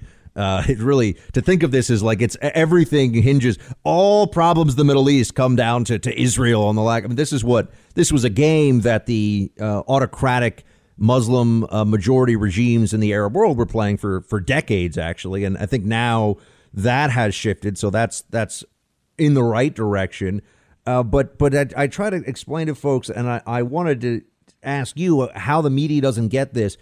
I don't care what someone did to or what my ancestors did to somebody else's ancestors or what happened 50 years ago or what my government did or whatever. If someone is pointing a gun at me and I have a gun, I'm going to use it. If if someone is firing rockets, if somebody were firing rockets into New York City nearby, I would want the, you know, New York National Guard or whatever it was to respond with lethal force to stop the threat. I, I don't care about anything else it seems like the media can't understand that very basic reality here. There's always this, well, but I don't like what the Israelis are doing. Right. Uh, so on one level, they want to. So on one level, they want to rewind history to 1967, which is you know ridiculous. The Israelis were attacked by Jordan and they won a war and they took back territory. And they've offered much of that territory initially. They offered it back numer- on numerous occasions for peace and were rebuffed. Um, and then and let's say they're wrong as you mentioned. I mean not that you're saying they're wrong but let's just say that, that they're wrong. So what does that mean? Does that mean that it's okay to launch 2000 rockets at civilians and that the israelis shouldn't react? How, how would people here want to react? And then of course hamas hides behind civilians. And then the, the, the israelis do what they can. Now if you really think about it hamas essentially lo- is located within a dense civilian area which is you know which is a war crime basically. So Israel, with quite a bunch of precision, not, not to say they never ha- there were never civilians hurt or killed, but the amount is very low when you consider that almost all of Hamas's military grade equipment is hidden within schools, among civilians, etc., in hospitals. Um, I'm not sure. I always want to know what is Israel supposed to do about this? Just let them shoot rockets, shoot them down. If we didn't have the iron, if they didn't have the Iron Dome there, what would have, what would happen? You know, how many civilians would be dead? Did you see the Washington Post piece, by the way, that referred to the Iron Dome as problematic? Yeah, yeah. Because you know why? Because the you know it, the Palestinians aren't strong enough, and that's the sort of they transpose this idea they have about strength, meaning simply because you're stronger doesn't mean that you're morally wrong. Terror, uh, we were stronger than Al Qaeda, didn't make Al Qaeda right. But yet, this is, you know, and then they transpose the color stuff on there. It's just simply not how it works. Israel has many Jews from Arab nations who were kicked out in 1948 as well. It's not a color thing in Israel. It's a much more complicated. Situation. Yeah, there are Ethiopian Jews. I I, I met some and, and talked to them when I was visiting uh, Jerusalem many years ago. I mean, you know, the, it, the, the complexity of that situation also, and, and the way that the you know the way that we in this country are told to think about this, and we're speaking to David uh, Harsanyi, who is at NationalReview.com about what's going on right now with Israel and Gaza. Um, I prefer to say it that way because people say Israel and Palestine, and there there is no country of Palestine, so this is not a nation to nation issue in that in that way. But I I also see, and, and this this keeps coming up, David. There's a desire. I mean, we we had uh, we've got Cori Bush, for example, who talks about Ferguson and Gaza and the connections therein. And I sit here and I'm just like, this is this is just like a fabrication of the leftist mind. What are they even talking about? Well, that's not a fair question. I don't know what they're talking about. I, I will tell you this: I know that from Karl Marx on, um, the left has had a problem with Jews, and the in the in the 1970s, the PLO, when it was just a full-blown terrorist organization, uh, you know, made common cause with left or leftist uh, terrorist group made common cause with them. Leftist nations made common cause with them. The Soviets sent weapons to all Israel's enemies. It's not new. Um, I think they view Israelis as colonizers there, even though the towns they're talking about have Hebrew names from before Jesus' birth, and uh, and they just you know, sometimes they want to talk about history and sometimes they don't. Well, Jews have been there for th- for thousands of years. I'm not saying it was filled with Jews, but there's been a continuous Jewish presence there. They have a they have a historical claim to that land. Now, how it's divided up and stuff like that, that has to be worked out. But the idea that they sh- that they're colonizers there, which is how the left typically portrays them, is just historically absurd. And also, as you mentioned before, kind of irrelevant at this point. The wars are over and they were lost by the Arab nations. Yeah, well, this is where I get to the the selective application of history to justify transfers and wealth and po- uh, wealth and power today. You know, if if I wanted to go into uh, if I wanted to go into you know an international court and sue Algeria and Tunisia for enslaving my ancestors, which it, this is something that's not even really talked about ever, but it was reality. And it was happening to people in Western Europe. It was happening actually in the early days. We fought our first foreign war, folks, to the shores of Tripoli because of this issue. Everyone would say, well, I mean, no one in Tunisia is going to start writing checks to you or start apologizing to you because, you know, 300 years ago they were taking, or, you know, 200 plus years ago, they were taking people uh, off of American and British ships and enslaving them and everything. I mean, eh, we, we could tell Turkey that they have to give they have to give back all of uh, all of uh, what was Constantinople. To, you know, you, you go through these historical uh, moments in time. And you say, look, we, we got to deal with the world as it is today, and it just feels like there's this intransigence that that comes to the fore to the forefront with particularly the Palestinian issue where they're just not willing to live in reality, I guess. I mean, that's that's really what it feels like here. And when you have that mentality, you're willing to embrace things like mass violence against civilians, which I mean, we're talking about David the Rockets now. I remember when I started studying this issue, and I, I worked at the Washington Institute for Dennis Ross, who was Clinton's peace negotiator in the Clinton administration. And I mean, the, the Hamas was sending people into crowded pizzerias and discotheques with you know shrapnel bombs on them and blowing up everybody and they thought that was resistance. So I mean, I'm with you that it's a death cult. I guess that what what sits in my head is I can't really understand why is the media ever confused about this in this country. I'm talking about.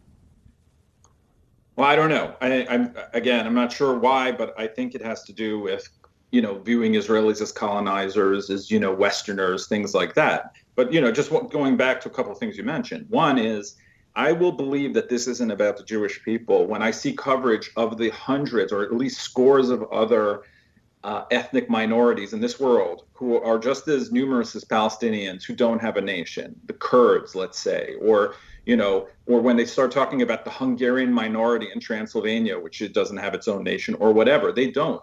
There are 40, I, I believe it could be more, 40 full-time, uh, like AP reporters, I think, in Israel and, and Gaza and West Bank covering it? How many people are covering the Kurds in Iran? How many people are covering the Muslim minorities in China who are in concentration camps? How many? Maybe one, two? I don't even know.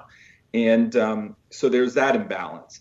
And you know, and the history is all wrong too. By the way, you know, they make it sound like you know Jews came in there and just you know took everyone's home and took the land. No, they were willing to, to, to abide by the UN partition plan and I think six Arab countries attacked, and they won that. You know, they won that war. Again in 67, they won that war. Again in 73. I don't understand what they think this is. This isn't Tenet. You can't rewind history and go back and live, you know, live in the past simply because you lost wars you started. This is the new reality. Um, it's the reality all over the world. And for some reason, Israel is supposed to live by different rules than any other country lives when it's you know dealing with terrorism and dealing with uh, potentially a mini terror state on its border. I mean, I don't understand. Do people want Israel to give Hamas a state? Do they want to give P- the PA a state so when it has an election, Hamas takes over? I mean, what what then? Then Israel has to invade this country constantly. It's just it's not a tenable plan. David, just before we let you go, how much of this do you think is tied to the, the, the, the Biden administration versus just this was a tinderbox that Hamas lit the match once again? Hmm. I think that uh, I think Biden has been better to some extent than Obama would have been or was, in my opinion. Um, but I think part of it is is is Iran also is part of this. You know, I mean, I, I don't know where they get these rockets from, but it's probably Iran where they get the parts and, and, and things to put it together. So um, and then they opened up the funding to the PA. So I mean, that I think uh, you know, in some sense, they were probably testing Biden, but I think Abbas is pretty incompetent. So I doubt he planned it to be this big of a deal. I think he was just maybe trying to push the Biden administration into, you know, starting talks again for for a state, etc. And then it just blew up. But that's just my theory. David will be writing on this this week at nationalreview.com. Check out David Harsanyi's latest there. David, thanks so much. Anytime. Thank you. The Israeli government has evolved over the years into a pretty strong right wing government And their coalition now includes people who are overt racists. And when you have the United States of America, Ali, putting almost $4 billion a year into Israel. We have the right to demand that they respect the human rights of all people, including the Palestinians. What we need now is an even handed policy which protects the security of Israel. They have a right to live in peace and security without terrorist attacks. But the people in the Palestinian territories also have a right to live in peace and dignity. And anyone who takes a look at what's going on in Gaza right now, where youth unemployment is 70%, and I'm talking about before this current war and the terrible things that have happened in the war, where youth unemployment is sky high, where people can't get electricity and clean water on a regular basis. This is a territory controlled by Israel. So we got to deal with the corruption of the Palestinian Authority. We got to deal with that. But we have also got to create a situation where the people in the Palestinian territories are respected as well. How are we going to do any of that? I mean, I know I let you, you had to listen to that whole thing with Bernie Sanders. We need an even handed approach. We're going to do this, we're going to do that. How do we do any of that? Well, what does he really think our capability is here? We're, we're going to make the Palestinian Authority not corrupt or even try to push them toward that? Mm, good luck with that. I, I think this is fascinating because you hear these things and it sounds okay. I mean, look, he agrees at least that you know Bernie Sanders is, is an American is is a Jewish American and and you'd think that he would have uh, understanding and appreciation for what's going on in Israel right now. I, I just though I, I try to note that he says all this stuff. Um, he says all this stuff, and, and you say, okay, well, so what do we do? What are we supposed to? What what is America's position in all this, role in all of this? You know, I mean, ultimately, this is an issue for Israeli security and the security and and the safety of the Israeli people, and attacking and dealing with an enemy, which Hamas is an enemy. It's an enemy combatant and you have these very desperate circumstances that, that result from all these dynamics in the West Bank and the Gaza Strip or Gaza. And why is it so messed up there? You have to ask that question. What is leading to this? If, for example, Gazans did not elect Hamas, if they had people in place who were willing to negotiate in good faith with the Israelis about return of territory that Israelis have talked about many times and offered many times in the past, wouldn't things get a lot better? Uh, there, there, there are some fundamental problems here, fundamental disconnects from, unfortunately, I think, from reality on the Palestinian side. Uh, and that is meaning the, the, the cold, hard realities of you're not going back to 1967 borders. Uh, you're, you're not about to have the dissolution of the Israeli state. You know, no one's coming along to kick Israel into the sea. It's not happening. You know, Hamas tells everybody that's going to happen. They're not interested in coexistence. They're not ex- interested in making anything uh, better for people. And so, you know, this is just the Israelis are dealing with it. This will end soon. And then it'll be up to the Palestinian people to try to create a better future. That's really what they, you know, we're not going to do it, is my point. What Bernie Sanders says, America's not fixing this. The show ain't over yet, folks. It's time for roll call.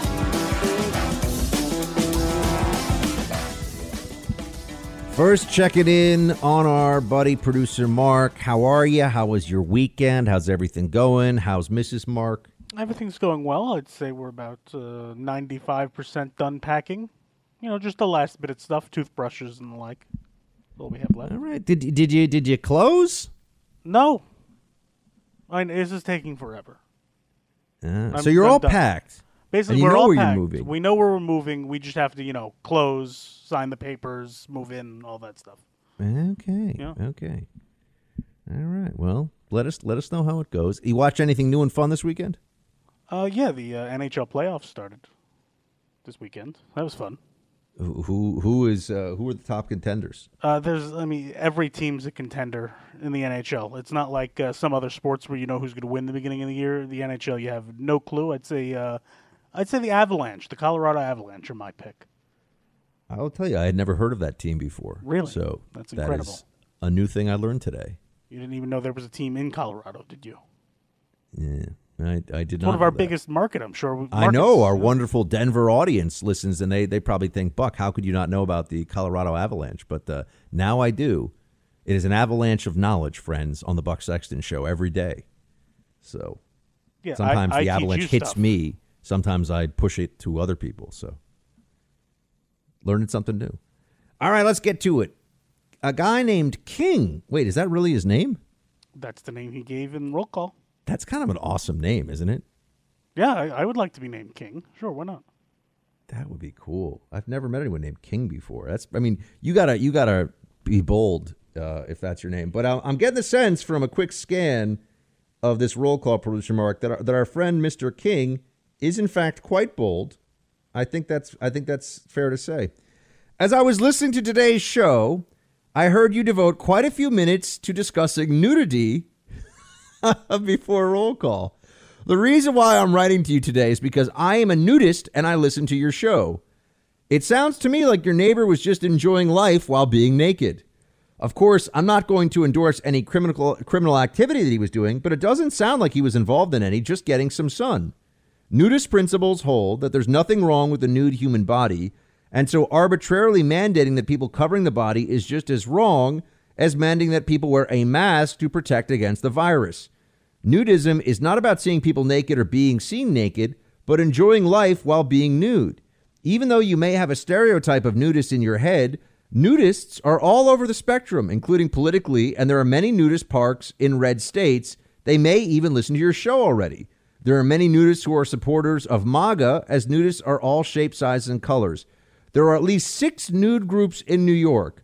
Florida has 33, in addition to plenty of nude beaches that are available. If you went to one of the resorts in the U.S., you'd be surprised how many conservatives are there and how many people want to listen to your show. Your show can reach more nudists too. You have reached me, and I want to let you know that you did a good, great job discussing nudism today. You do a great job in general. I am in Florida, and I am a MAGA nudist. Well, first of all, let me say, King, thank you for writing in with one of our favorite roll calls we've had in quite some time. Um, and, and I want to be very clear. I was not passing any judgment on nu- nudism or nudity uh, or nudists. I just happened to catch a guy who was on his rooftop and it was a private section. So I don't believe I'm not I never said he was breaking any laws or anything. And I could barely see him from where I was. I said it might have he might have been in a in a kind of beige mankini, if you will. But I, then he turned around and I said, "Oh, I think he's got it." And I look, it was sunny in New York, and he's enjoying it. I, I, yeah, I've got, uh, I, you know, I'm sure I have nude te- nudist Team Buck followers. We got we got all kinds of Team Buck folks out there, and uh, you know, as long as they're in line with applicable local statutes, I mean, fine. You know, you want to get out there and you want to you want to go naked. Remember what wasn't Snapple's uh, motto for a while? Go naked. Yeah, because I think they were organic and were saying no sugar or anything. Right. Yeah. yeah. Well, they had a lot of sugar, but Well, yeah, they but they know like didn't have high fructose corn syrup or something, right? Do you remember that? Though, go naked. Wasn't that the uh, the It- slogan for it sounds familiar. Yeah, I think that's what it was. or it might have been some other beverage company. That was one thing that in the 90s, I will say, I think Mark and I have talked about this before, but there was an acceptance of drinking like 60 grams of sugar in a in a 12 ounce beverage or something that was just terrible. You know, sugary drinks really overtook the world, I feel like, in the 80s and the 90s. And then people started to realize this is not this is not good. This is not a good thing for you. So Snapple is a very New York thing, though. I know. Yeah. So other I people know. outside of the outside of New York will be might be like, "What is a Snapple?" Oh, you mean it's you mean it's not known in other parts of the country? Yeah, like I, I used to live in Florida when I was a child, and there was no such thing, or it was harder to find. Like you know how in every supermarket, every 7-Eleven, there's a whole Snapple section. Maybe there's like a row. What is the weird what is the weird soda that you would bring back into common into common usage if you could? Weird soda? Yeah, like like like you know random soda. I mean, you know what? Uh, Tab, uh, Dr Pepper, you know these things. I would say my favorite that isn't commonly, which I would never commonly drink it because it's full of sugar, and it's not commonly produced anymore, is Mountain Dew Code Red. I knew you were Yes. going to say Mountain Dew. I no, knew no, no. it. The Code Red one is the cherry Mountain Dew, which is delicious. Terrible for you. You could taste the sugar, but it's delicious. I've never had or even seen this, so It's it's basically Mountain Dew but red. I mean, you're ordering like a you know like a like a creamsicle Shasta or something here. Like I've never even I've never even heard of this. Mountain Dew though, I, I went through a phase where I drank a little Mountain Dew. You know what? Actually, I rem- I used to go to a summer camp uh, for years and years and years when I was a kid, and we would believe it or not, we would go. They would get like the cheapest tickets possible. We'd be in the absolute top row, and they'd send you know thirty or forty campers uh, at a time to like a Mets game. So I went to a few Mets games growing up, and I remember drinking RC cola, and it was like a hot day, and and you know I just remember thinking RC cola was the best stuff ever. Do you remember this? I don't remember the Mets having RC Cola. I remember them being Pepsi for the longest time. Oh yeah, no. So I'm I'm considerably older than you, and that you could get RC cola, which I don't even know if that exists anymore. But I also think it's funny. Do you realize that other people, and we're about to we're about to you know get into a big fight here with a big chunk of our audience, but do you realize that in a lot of the rest of the country they call it pop? Yes. What is this? What is this pop of which they speak? Or a grinder is a sub in other parts of the country. I mean, I've I've actually I guess I have heard that, Yes. but I didn't. But I mean, if you go to, I'm pretty sure if you go to, you know, uh, Georgia or Ohio, and they call it pop, and it's, it's just what is soda. They probably make fun of us Northeasterners though for going soda. Yeah, I'm gonna drink some soda. It's a little weird when you say it out loud enough times. But to call it pop is my dad. I don't know. I don't think you call soda pop. But then I guess I guess there's soda pop. So I mean, this if you, you. if you come to New York and visit, don't order a pop. I think that'd be my advice. Yes, that's. I don't know what you're gonna get. You never know what you're gonna get depending on what part of New York City you're in. That's true too. All right, we'll continue on with roll call. Anyway, for for my MAGA nudists out there, I just want to say, honored to have you in the Freedom Hut. And when you listen to this show, if you want to listen buck naked, go for it. Don't don't think that that's ever a problem because this is audio, baby. So you do whatever you want. I have a All question right. for the COVID about COVID and the nudists. What's that? Did the nudist resorts make people wear masks? So was there like a sign, genitals Oh. okay, masks re- required? It's almost like it's almost if you were a nudist and you had to wear a mask, it would be almost it would kind of look like you had put your thong in the wrong place. You know what I mean? Exactly. I, I'm just curious if that, that was enforced at resorts where you're allowed to be nude. Mm. That's an interesting one. That's I don't know. Uh, That's what we call a thinker, producer Mark. That's a that's a stumper, a thinker. All right, uh, Scott. Great hour on mask hysteria, Buck and Mark. With Biden as president, should we expect those suffering from mass PTSD to be eligible for Social Security disability checks? Scott, I I know what you're saying here, and I've got to tell you the answer is no. Uh, but I know you're not really asking; it's rhetorical. And I'll just say this: mask PTSD is uh, a very real thing, and I'm just so excited that uh, I think it looks like. Uh, where are we in New York on masks, Mark? As of Wednesday, they're saying. Do we know exactly? Am I going to be able to walk out of my building without a mask on on Wednesday? Uh, yes, I believe so, according to Governor Cuomo. As of Wednesday, everything gone other than public transportation, hospitals, and schools. Okay, all right. That's that's uh, step. that's better. Yeah. All right. Eric, here we go. Writing up next year. I wish more people would take time to learn about the fall of the Roman Republic. I recently listened to Dan Carlin's hardcore history on the subject. I like him as a historian. His analysis of current events belays, betrays his leftist slant, sadly. There are many parallels to our current state of affairs from corrupt courts, elections being bought, mobs used for politically motivated violence, collusion among politicians to consolidate their power to use against the people, a generation of young people who disdain their history and their elders, unsustainable economic policies, the squashing of political adversaries, and so on. Yet here we are repeating the same mistakes that were made 2,100 years ago. Uh, I can tell you, I read a pretty good book on this years ago called uh, "How Rome Fell" by Adrian Goldsworthy, who's clearly a leftist, but it's a it's a good enough book, enough history in it that I think it's worth it anyway.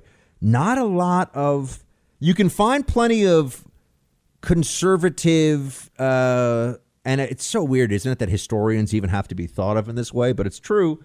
You could find plenty of good World War II historians who are conservative in their outlook, and and also you can find a fair number of conservative history uh, historians of the American Revolutionary period. Um, but beyond that, you know, you, you get a, a, lot of leftists, a lot of leftist historians just telling you the truth. That's where it is.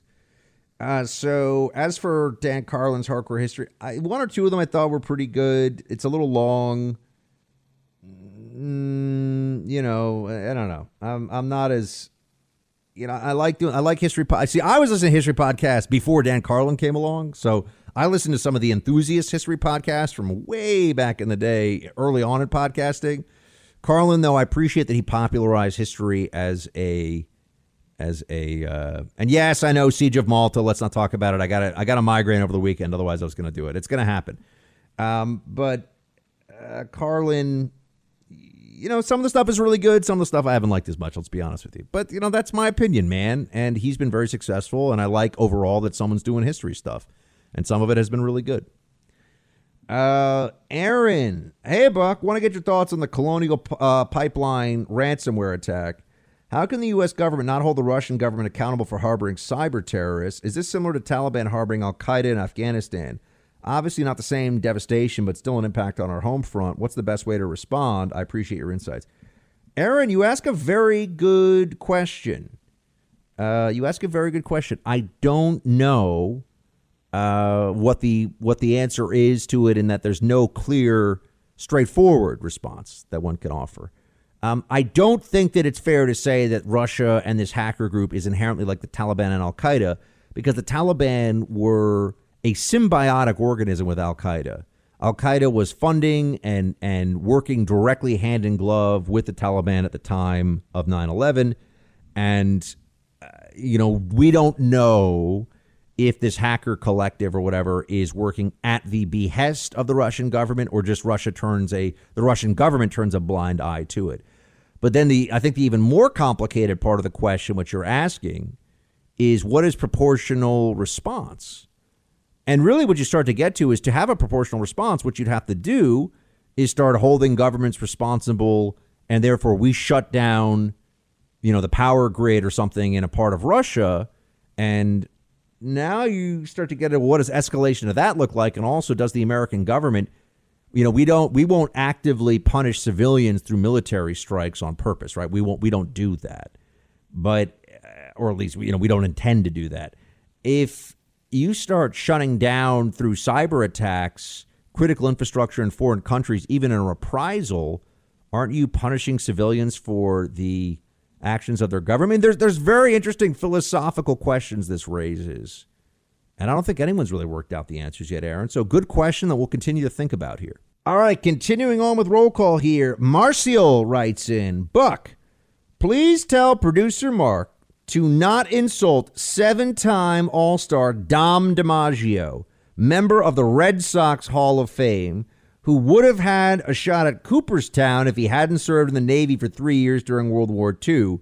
Sure, he was no Joe, but he was much better than the oldest brother Vince, who only made two All Star teams.